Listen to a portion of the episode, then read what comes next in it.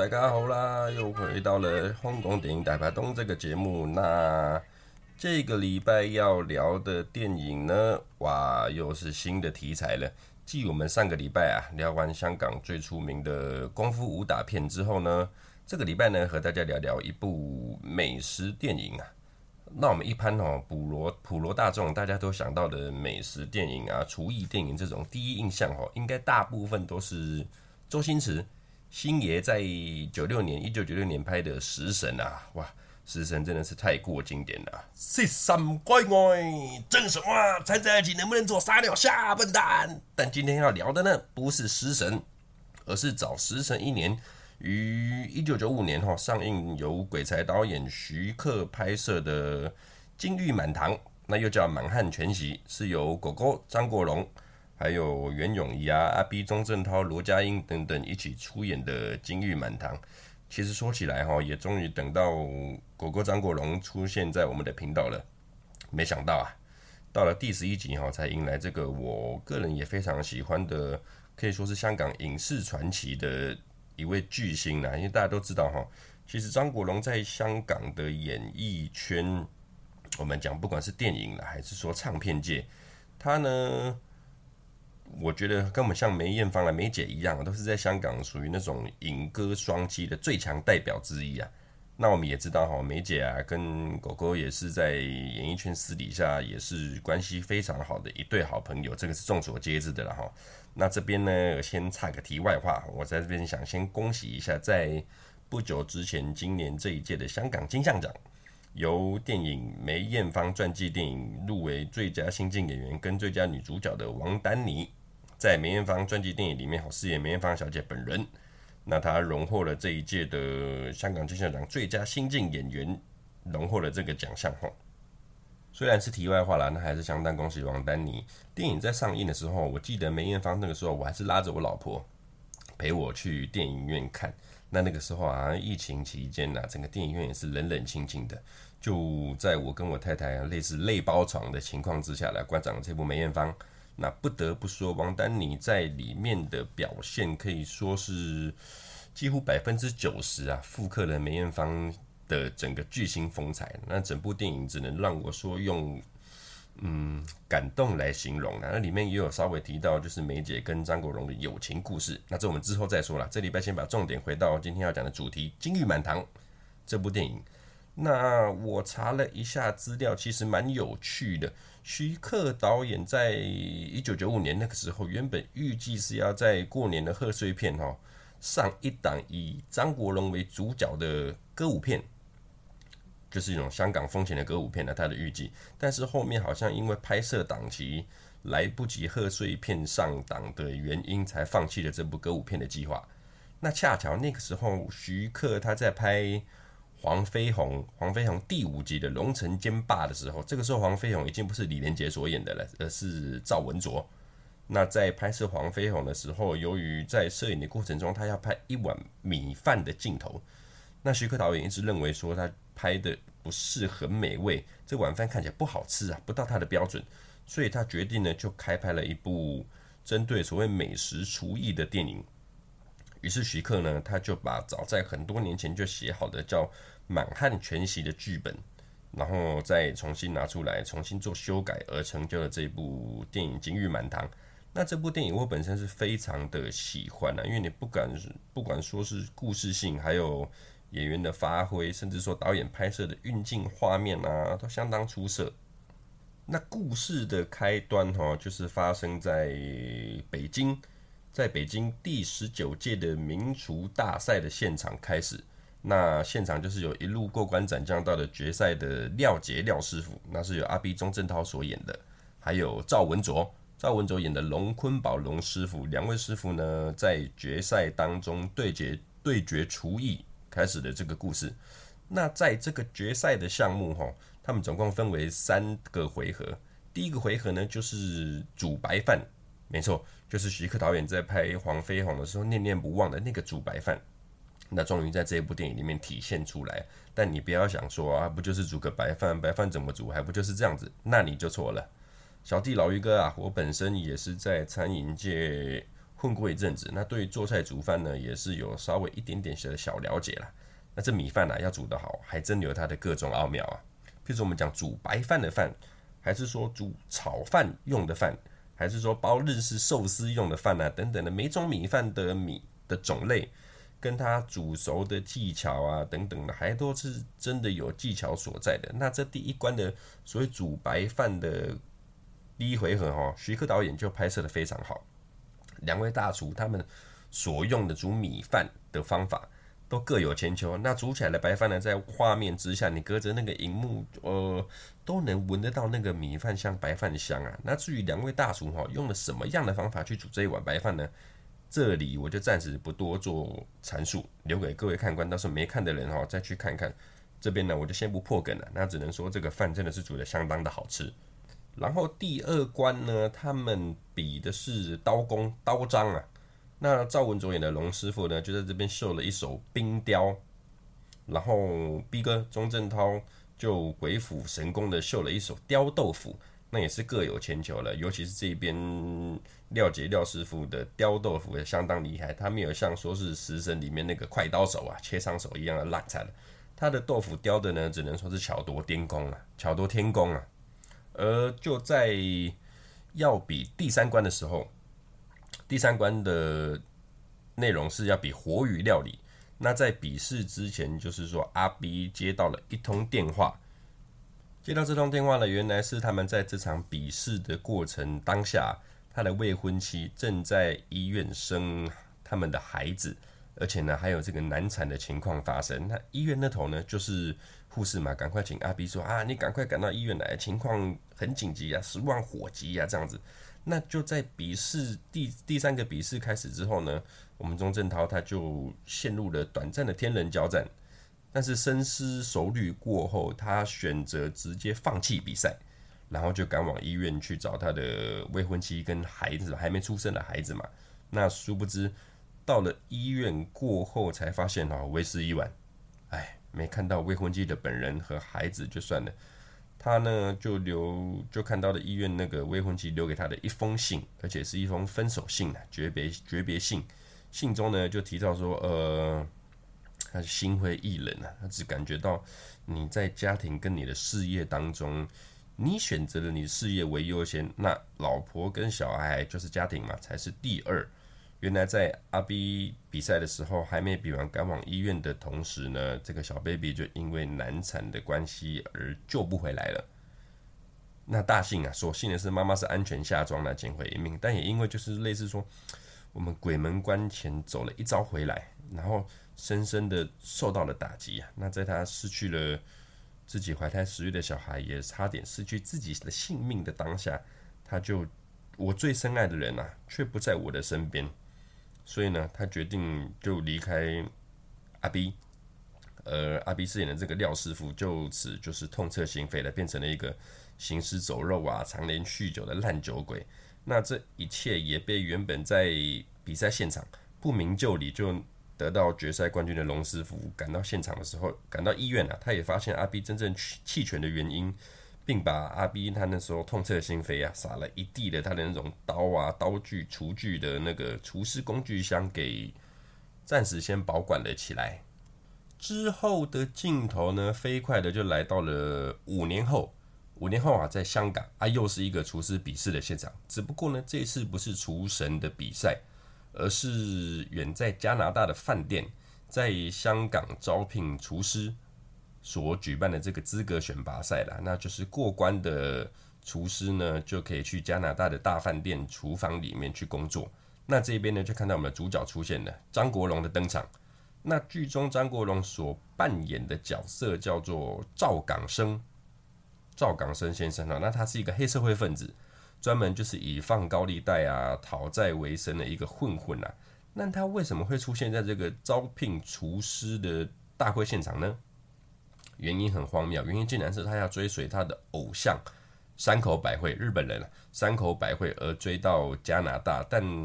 因为当时的签证啊等等关系，就是说你必须要有合理的理由啊，才可以到加拿大去长期居住。那于是呢，赵港生就想到，就是说用工作签证嘛，以厨师的身份到加拿大去。但他根本就不会煮菜，他就是一个门外汉嘛。于是他就用了一个作弊的方法，试图去欺骗评审，来赢得比赛，然后前往加拿大。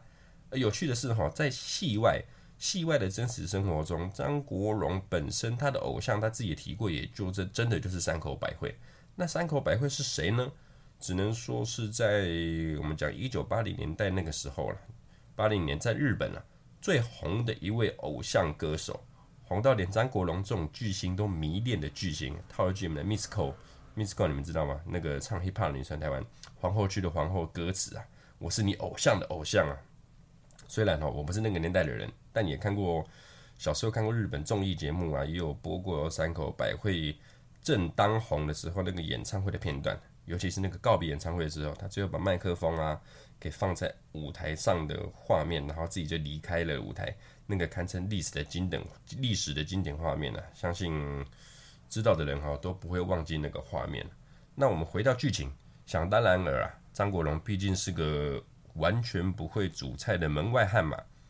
而想要用这种作弊的方法来赢得比赛，前往加拿大，结局肯定是失败告场啊。那失败的张国荣呢，也被他的就是他在黑社会的那个大哥调侃了，被那大哥考试说。哎，你妈！你有大哥不做，想着要做大厨啊？你妄想啊！那这边把就来郎哈，眼睛利的人应该有发现，这个演张国荣大哥的角色，还是请了四大恶人的黄家驹来客串了一下。虽然说只出现了不到两三分钟的镜头，但坏蛋啊！我跟你讲，终究是坏蛋，一出场哈就让你印象深刻，目光完全被他吸走。不愧为四大恶人之一啊，咱们黄家驹。后来哈，就在张国荣啊。一筹莫展的时候，好巧不巧，我们五年前跟 B 哥阿 B 钟镇涛对决的那个龙坤宝师傅啊，就是赵文卓演的龙坤宝师傅，就刚刚好的跟他们在同一间的酒店大厅，然后又刚刚好的坐在临近张国荣隔壁的位置，所以他们刚才谈话就都被龙师傅给听进去了。那龙师傅后面呢，就给了一张他的名片给张国荣，就说啊，你如果真心想要学厨，想要学厨艺的话，哈，就拿我名片。去香港满汉楼找欧老板，说要学厨艺。那这个满汉楼的欧老板呢，就是由罗家英所饰演的。那我们大家哈常常对罗家英的印象，大多数啊都是跟周星驰配搭演出那些喜剧比较有印象，像是在《大话西游》里面嘛，大唱那个 Only You 的唠叨唐僧啊，Only You。有没有印象？就那个很烦的那个唐僧，还是说零零七国产零零七里面那个神经发明家达文西呀？不知道的人哈，以为他就是一个罗家英，就是一个演喜剧很厉害的演员。但其实哈，罗家英他可是我们这种戏台那种传统戏剧粤剧的大腕，还是师承粤剧名师京剧名师粉菊花的弟子。那我们讲到粉菊花啊，他作为这种粤剧啊京剧的名师。他也是教了很多的徒弟，之后都在香港的电影圈、戏剧圈发光发热。除了罗家英以外哦，后来我们说男生啊，像是有加入洪家班之后的林正英啊、孟海、武术指导很有名的董伟，那女生也有萧芳芳之类的这种名演员啊。我们可以说那个时候香港的武打片啊。几乎都是粉菊花跟于占元于师傅，就是戚小福、洪金宝他们的师傅，两位传统舞台的老师傅的徒子徒孙哈，他们都说是可以算是撑起了香港一半的武打功夫片呐。那这就是另外一个故事了，之后再跟大家讨论。回过头来讲到张国荣，他就真的拿着那个名片去到满汉楼找到欧老板，然后就向欧老板讲到说啊，他是龙师傅介绍来学厨艺的。那咱们罗家英演的欧老板一听到，他就先眉头皱了一下，之后呢，浅浅的微笑了一下，哇，这个微笑太有含义了，就把他带进厨房里面了。那就在张国荣一进到厨房的时候，就被欧老板啊他一连串的操作给整昏了头啊，等于说整个满汉楼的上上下下厨房所有的人，处处都在为难张国荣，完全就是一个很大型的整人气化了。那为什么呢？后来才知道，原来这个作为介绍人的龙师傅啊，居然他是欧老板的死对头。为什么呢？就是说戏里面有讲到，原来原定欧老板是要担任香港厨艺协会的会长，那就突然就被龙师傅一个程咬金跳出来抢走了这个会长的宝座，那就让欧老板他对了龙师傅有起了一定的敌意呀、所以就会把这个气哦出在这个龙师傅介绍的张国荣身上。那在厨房里面有很多刁难啊，跟整人整张国荣的很多桥段哈，其中有一段是让我印象特别深刻的，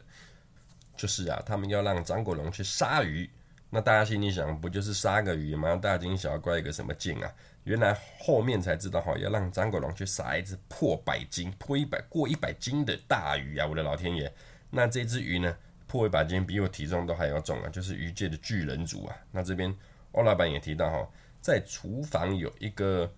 呃不成文的规定，就有一条就是说，这厨房不成文的规定哦，我们如果杀到要破百斤的鱼呢，那基本上要先拜神才可以杀。那也相传呢，就是我们讲破百斤、破百斤的这种鱼啊，基本上是有一点点灵性而在的啦，所以说要拜神之后才可以杀。那当然这是厨房所谓的不成文规定啦，像我们。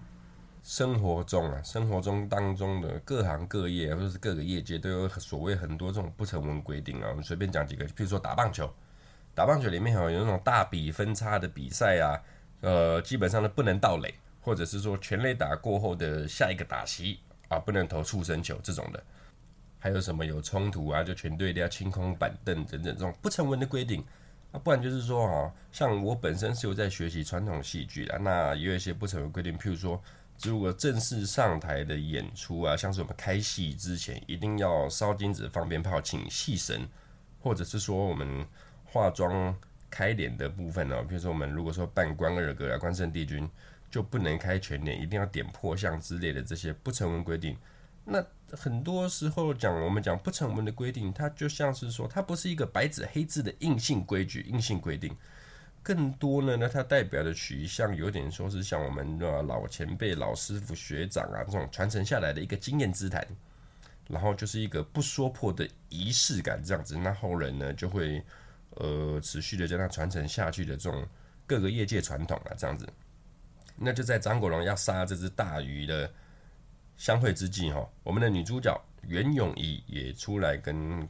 观众相会，一起相会。那袁咏仪一。一现身的那个造型呢，一看哈就知道这个妈疯狂的叛逆少女，比叛逆还要叛逆的那种，超级叛逆。一身的红头发、亮皮衣、绿眼影啊，那大耳洞等等的这些，哇，一看就知道不是善类啊。而且她在满汉楼的生活操作也是叛逆到不行。为什么呢？因为后来才知道，原来他就是跟他的古古板老爸欧老板不对盘，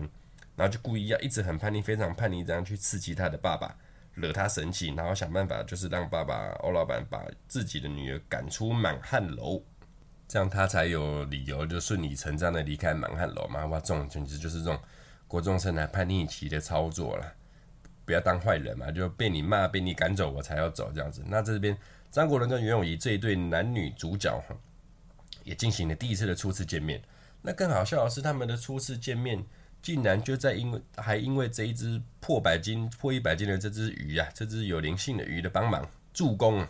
两个人在一见面的时候就直达三垒，还有了亲吻、亲嘴的这个亲密举动。亲密举动，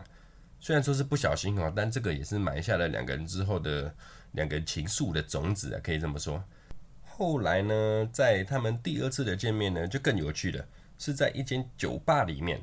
而在这个酒吧里啊，就是我们女主角袁咏仪的高光时刻 highlight 啊，她在酒吧里面忘情的演唱，演唱了一首由老演员葛兰在早年，这是我查资料才知道了，很早年，那么王天林导演的作品，王天林是谁？就是王晶的爸爸啊，那他早期也是一个香港的名导演啊，在他门下呢，也带出了很多知名的导演，像是杜琪峰、杜可。呃，林岭东都是他的其门下的学生啊。那在王天林导演拍摄的一部叫《野玫瑰之恋》，那我也没看过。里面呢、他在里面我有上网 YouTube 有看到一个片段呢，就是他唱的这首歌叫做《卡门》。哇，整间酒吧就在袁咏仪卖力的演出，五音不全，魔音灌脑，搞得整间酒吧哈鸡犬不宁。那这首歌就是我们在片头一开始放的那一首歌，甚至哈他还不小心惹上了黑社会大哥的女朋友。那这个女这个黑社会大哥女朋友也同时是张国荣的前女友，两个人呢、现场斗歌，我真的是一个草就算了，两个音痴哈倒在一起，搞得整间酒吧鸡飞狗跳、鸡犬不宁这样子。那说真的，还真的非常的难听啊。这首卡门哈，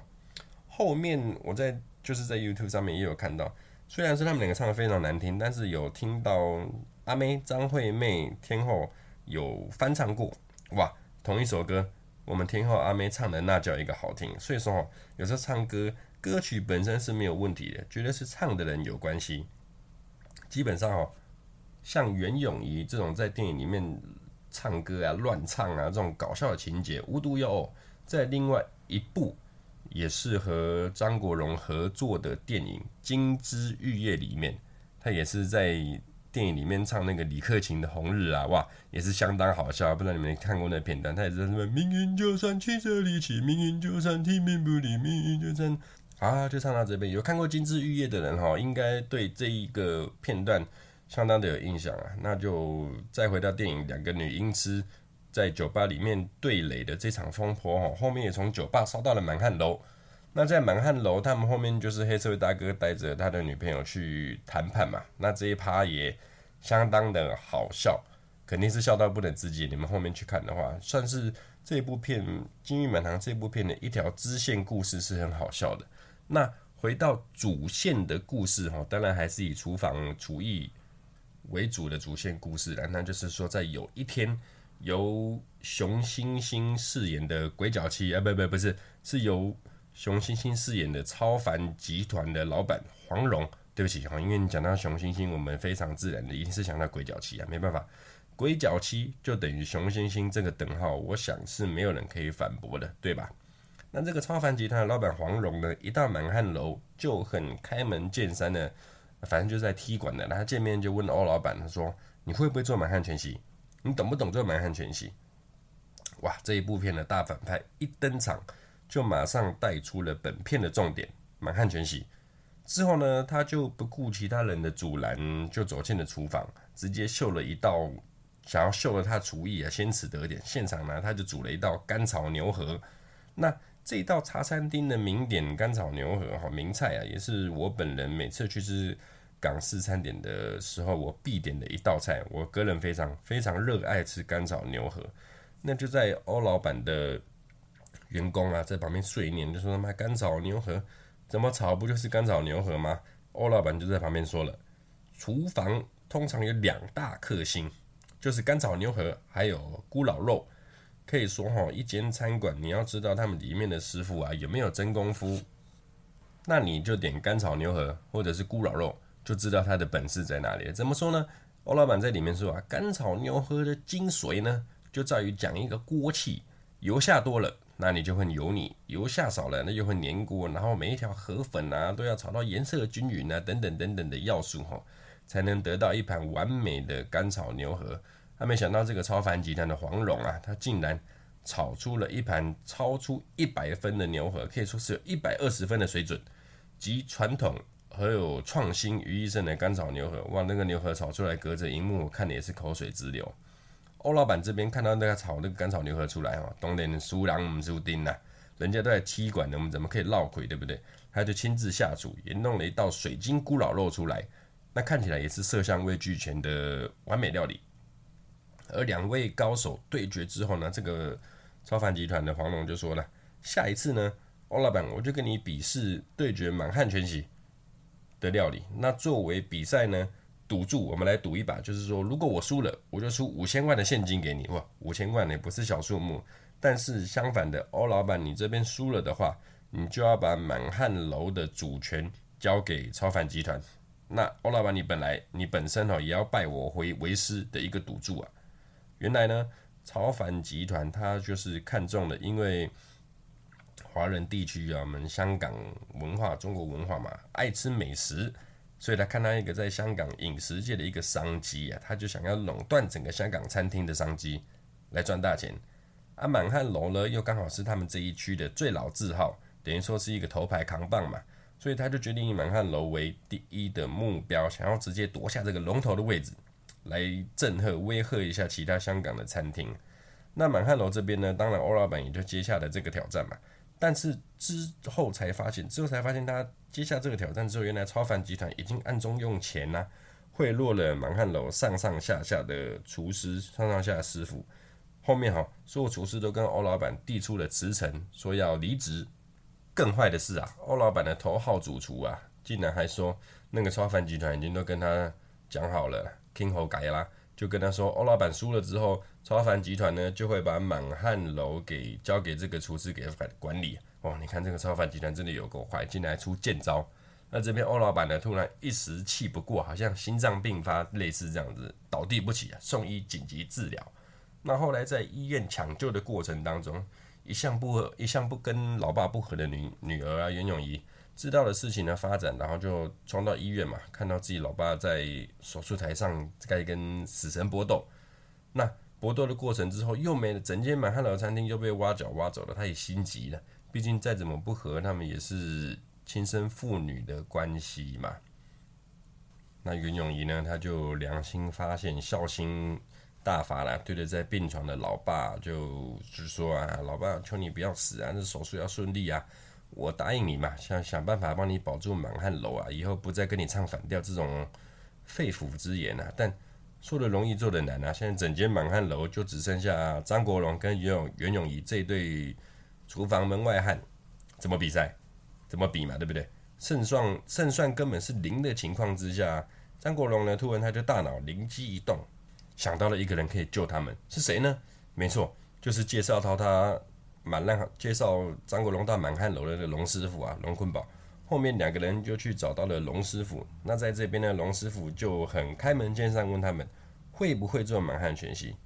知不知道什么是满汉全席等等的这些问题。当然，两个门外汉根本是一问三不知嘛。所以这边呢，龙师傅就解释了一下。那这一段解释的画面，我个人觉得就是介绍满汉全席的这一个镜头的运镜，我觉得徐克导演拍得相当好。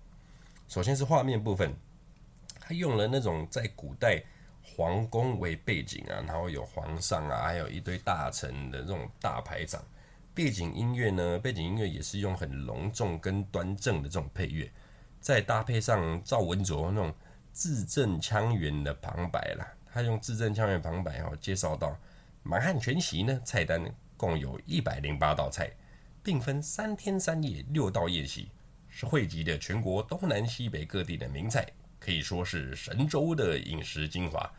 当年满人呢入关统治汉人，而在官场上，满汉两族呢还是有尊卑，有分明争暗斗。后来为了解决满汉两族的不和，康熙皇帝就借着六十岁的大寿摆下宴席。头一次呢，把满人的菜和汉人的菜结合在一起，让在座的文武百官同席用餐。之所以称为满汉全席，而在辛亥革命过后呢，宫中的御厨就流入了民间，开设了仿膳饭庄。而所传的后人呢，又因为不和，分成了赵派跟牛派等等的几个派别。而朝凡集团的黄蓉呢，就是牛派的传人，你爸爸呢，就是赵派的传人。这段对白哈，在赵文卓这种字正腔圆的阐述出来，为什么要一直强调他的口音呢？因为他在影片的前半段就是这么的字正腔圆，那在后半段啊，不知道是故意的还是怎样，龙师傅就讲话开始走真了，讲话哦都故意用这种字正腔圆的普通口音，然后硬要插几句这种广东话，就粤语，这一段反差哈，真的非常好笑。那最后龙师傅也跟他们讲，其实他不会做满汉全席。但是他认得一个人会做，就是当年跟他比试五年前跟他比试对决的那个廖师傅啊，钟镇涛饰演廖师傅，但是他不确定这个廖师傅人还在不在，于是就让张国荣他们两个人去到广州寻找这个我们讲情场跟职场都失意落魄的廖师傅，看能不能再请到他出山。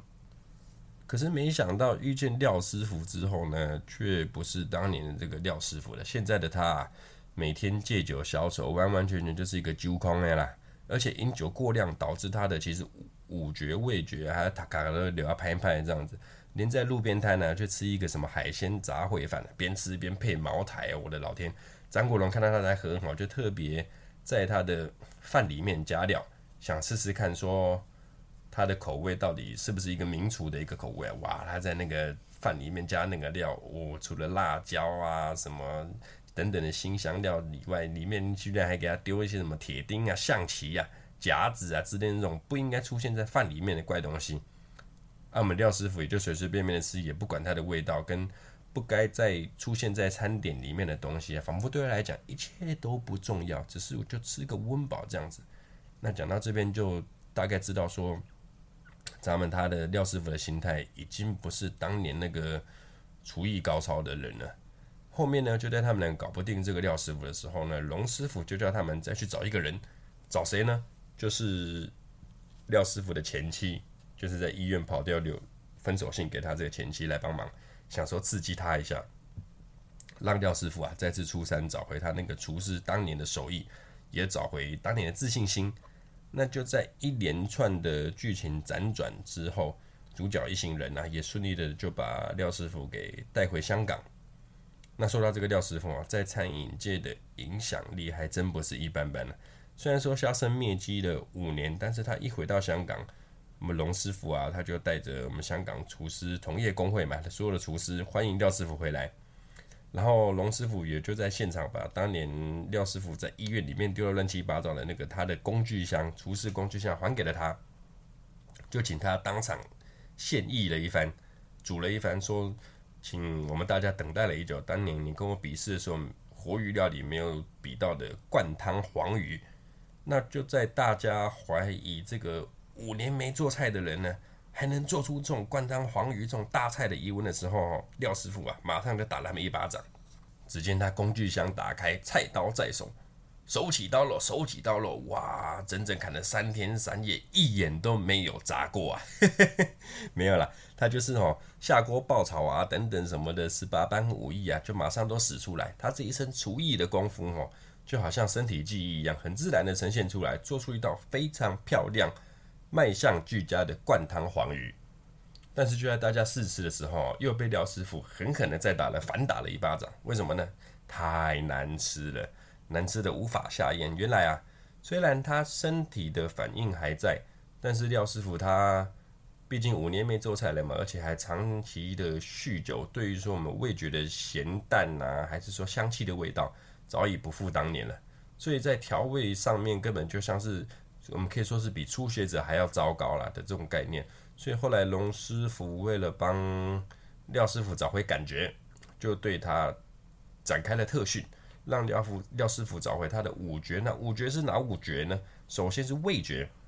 他用了八十二种的新香料啊，什么辣椒啊、酸甜苦辣咸鲜等等的来刺激廖师傅的舌头，然后呢，也不断的用冷热。一直灌在他的嘴里面，来使其他的舌头找回味觉了。讲歪了，其实冷热就是一个冰火的概念啊！哈，各位懂吗？老司机有没有？再来，嗅觉，他就先帮廖师傅洗干净了他的鼻腔，然后再吸纯氧。接下来啊，是视觉啊、听觉等等的一些一连串的治疗了。然后在治疗听觉的时候呢，徐克导演就秀了一首，我们可以说是在。香港电影里面哈，常常出现的这种恶搞桥段，呃，也不能说是恶搞桥段啊，就是说香港电影有时候常常会去调侃一下香港的时事，还是什么来做一个梗，或者是说对电影还是明星的致敬啊。这在早年香港电影哈，常常会出现这种时事梗，或者是致敬电影的梗。来，怎么说呢？这龙师傅用针灸来治疗他的耳朵。啊，就在他的耳朵上面哈，插满了针嘛，针灸这样子。没想到这些针呢、还打通了廖师傅的任督二脉，直接让廖师傅直接可以接了天线，然后就听到那个我们广播电台啊，还清楚的说，现在是第一电台啊，第二个电台，这种无厘头的根本不可能事情发生啊。可是，在旁边的袁咏仪就还很逗趣的问他，喂，那电台现在在播什么歌啊？廖师傅还很震惊的回答他，啊，沙沙声。再听了一下，哎，是黎明的歌啊，不是张国荣啊。他故意这样讲，为什么呢？算是致敬了在当年的现实生活。我们讲现实生活中啊，其实张国荣他是非常照顾黎明这个后辈，张国荣算学长嘛。然后他很提携黎明，很提拔黎明。那黎明也说过，他的偶像呢就是张国荣，所以徐克导演哈就特地秀了一个这个镜头，来算是玩了一下这个时事的梗啊，这样子。然后就在最后面，廖师傅找回他往日的身手之后呢，故事就中间我觉得还有很多小故事，就先不提了，反正就先讲到后面。最后呢，就是他们廖师傅也找回往日的身手了嘛，那故事就到他们满汉全席跟那个超凡集团对决的现场。那最后的这场对决呢，也非常的精彩。他们分别比试的是三道菜，分别是熊掌、象鼻，就是象拔。还有猴脑、猴子脑娃娃，真的是野味十足啊！上述讲的这三种食材，老实说，现在应该都很困难去吃到的。怎么说呢？虽然说我们在中国吃野味啊，那什么都吃啊，什么熊掌、象拔、猴脑啊，甚至什么果子狸炖水鱼鞭啊，什么兔子头啊、蛇啊、猫啊、鸡啊，那种龙虎凤大杂烩都吃过啊。以前听说过一个说法，说啊，在中国只要是背部朝天的生物啊，动物啊，他们都可以料理来吃。那撇除掉这些刚才讲熊掌啊什么这些主主材料料理哈，他们用的搭配的食材呢，也都是很顶级的，像是什么寻龙鱼啊、官燕燕窝啊、什么鱼翅啊、鱼子酱等等的，都是顶级的食材啊。那当然了，话说回来嘛。你要用顶级的食材才能登上这种满汉全席大排场的这种宴席啊，这一点哈是没有问题，没有猫腻的。最后呢，这一段对决，它可以说是不管是在剧情上呢，还是说我们料理的镜头画面输出呢，其实真的都在水准之上。徐克导演哈拍的非常好，非常精彩。这边一样呢，我就不料理的过程我就不爆雷了，留给各位有机会去观赏。这一边最后呢，我就稍微补充一下几个有趣的小故事、小彩蛋，给各位做个结尾啊。第一个呢，要跟各位分享的就是，其实这一部《金玉满堂》中啊，原本呢是有一段武打戏的，对打戏、武打戏，可能徐克导演当年还沉浸在那个黄飞鸿的世界里面，而演员的名单哦，又有什么武打高手赵文卓、熊欣欣啊。甚至连人称千面如来的刘巡刘老师也有在片里面嘎上一脚，扮演那个美食评判老师。那有这么多能打的武打演员在剧中，可能不安排个打戏，好像很可惜。所以其实哈，原本有一段是有赵文卓跟熊欣欣的对打戏出现的，那后面可能觉得在这个厨艺片里面哦，出现在打戏啊，好像也是太突兀了，还是剪掉了，最后剪掉了。那或是。又是什么原因呢？其实我不是很清楚。反正在正片里面就是剪掉了这个武打镜头了。可是，在网络上呢，还是有流传这个片段，就是这个武打的对打的片段了。有兴趣的朋友哈，可以去 Google 一下，去找一下，很容易找到。再来就是结局的一个小彩蛋，那又恶搞了罗家英，就是演欧老板的罗家英一次。之前有提到怎么讲恶搞呢？就是说罗家英他其实是一个粤剧的。大腕演员，所以他在唱戏啊、唱腔啊，都是有那种粤剧式的唱腔。那之前周星驰的《大话西游》就有曾经恶搞过罗家英用粤剧的唱腔去唱那个英文名曲《Only You》嘛，然后相当的有效果，相当好笑。所以有这个前车之鉴呢，这一部又让罗家英用粤剧式的唱法唱法。再度演唱了袁咏仪一开始在酒吧唱的那首《卡门》，就是那个“爱情不就是一种可怜的东西”，然后让罗家英用粤剧的唱腔去唱，也是很好玩。然后还把罗家英的造型啊打打扮的非常前卫，就是完全模仿袁咏仪刚出登板的那个造型啊，什么戴粉红色假发啊、皮衣皮裤铁链的这种超级前卫的造型恶搞。那这一部《满汉全席》哈，又称于又称为《金玉满堂》，算是我个人认为用饮食作为主题的电影呢，在徐克导演的操刀之下哈，除了说演员的选角跟发挥啊，剧情啊，充满了这种香港跟中国的美食佳肴这种镜头运镜，它还有历料理的历史探究。之外呢，就是时不时还带着一些诙谐的搞笑桥段啊，让你会心一笑。那男女主角的感情线也不会到，也不会到太抢戏，就是也不会太超越那种厨艺的主轴。而张国荣跟袁咏仪这种轻松的搭配呢，也相当令人的舒服啊！这让我想到他们之前合作的这种《金枝玉叶》这种舒服式的爱情喜剧啊，他们相当的配合。只能说张国荣跟袁咏仪这种组合哈，有那么一点化学效应。而罗家英跟袁咏仪这一段父女情呢，也前呼后应的发挥的很有情感，可以看到他们从不和啊到和好的这个过程描写哈，非常不错。尤其是袁咏仪在医院病床外面的那段演技，我觉得相当出色。那唯一比较可惜的，可能就是阿 B 钟镇涛跟他老婆的这段感情戏呢，可能或许是片长的关系，还是怎么样，没有描述的特别的深。在分开又和好的这个阶段哈，我个人觉得好像有点操之过急的感觉，就是说这个感情线的发挥有点不到位儿。但是不影响整部主线的剧情啦，单纯是我自己想法。反正这部片哦，很值得一看的，而且一看再看，细细的品尝，去咀嚼。怎么好像每次我讲的每一部香港电影哦，都要去细细的品咀嚼、细细品尝？为什么呢？其实香港电影就有一个魔力，譬如说我们在电影时声里面，电影台播了一百次，老实讲，他播一百次，我们也是跟着看一百次啊。香港电影就是有这种魔力。那今天这一集还莫名其妙唱了很多次歌，那最后呢，就早先有提到嘛，那首他们唱的《鬼哭狼嚎》的卡门唱的不好听，那故事的尾巴呢，今天就用张惠妹唱好听的版本给大家稍微养耳一下。那如果想要听完整版的人呢，就自己上网去找素材喽。那今天就大概到这一边，拜拜，下礼拜再见。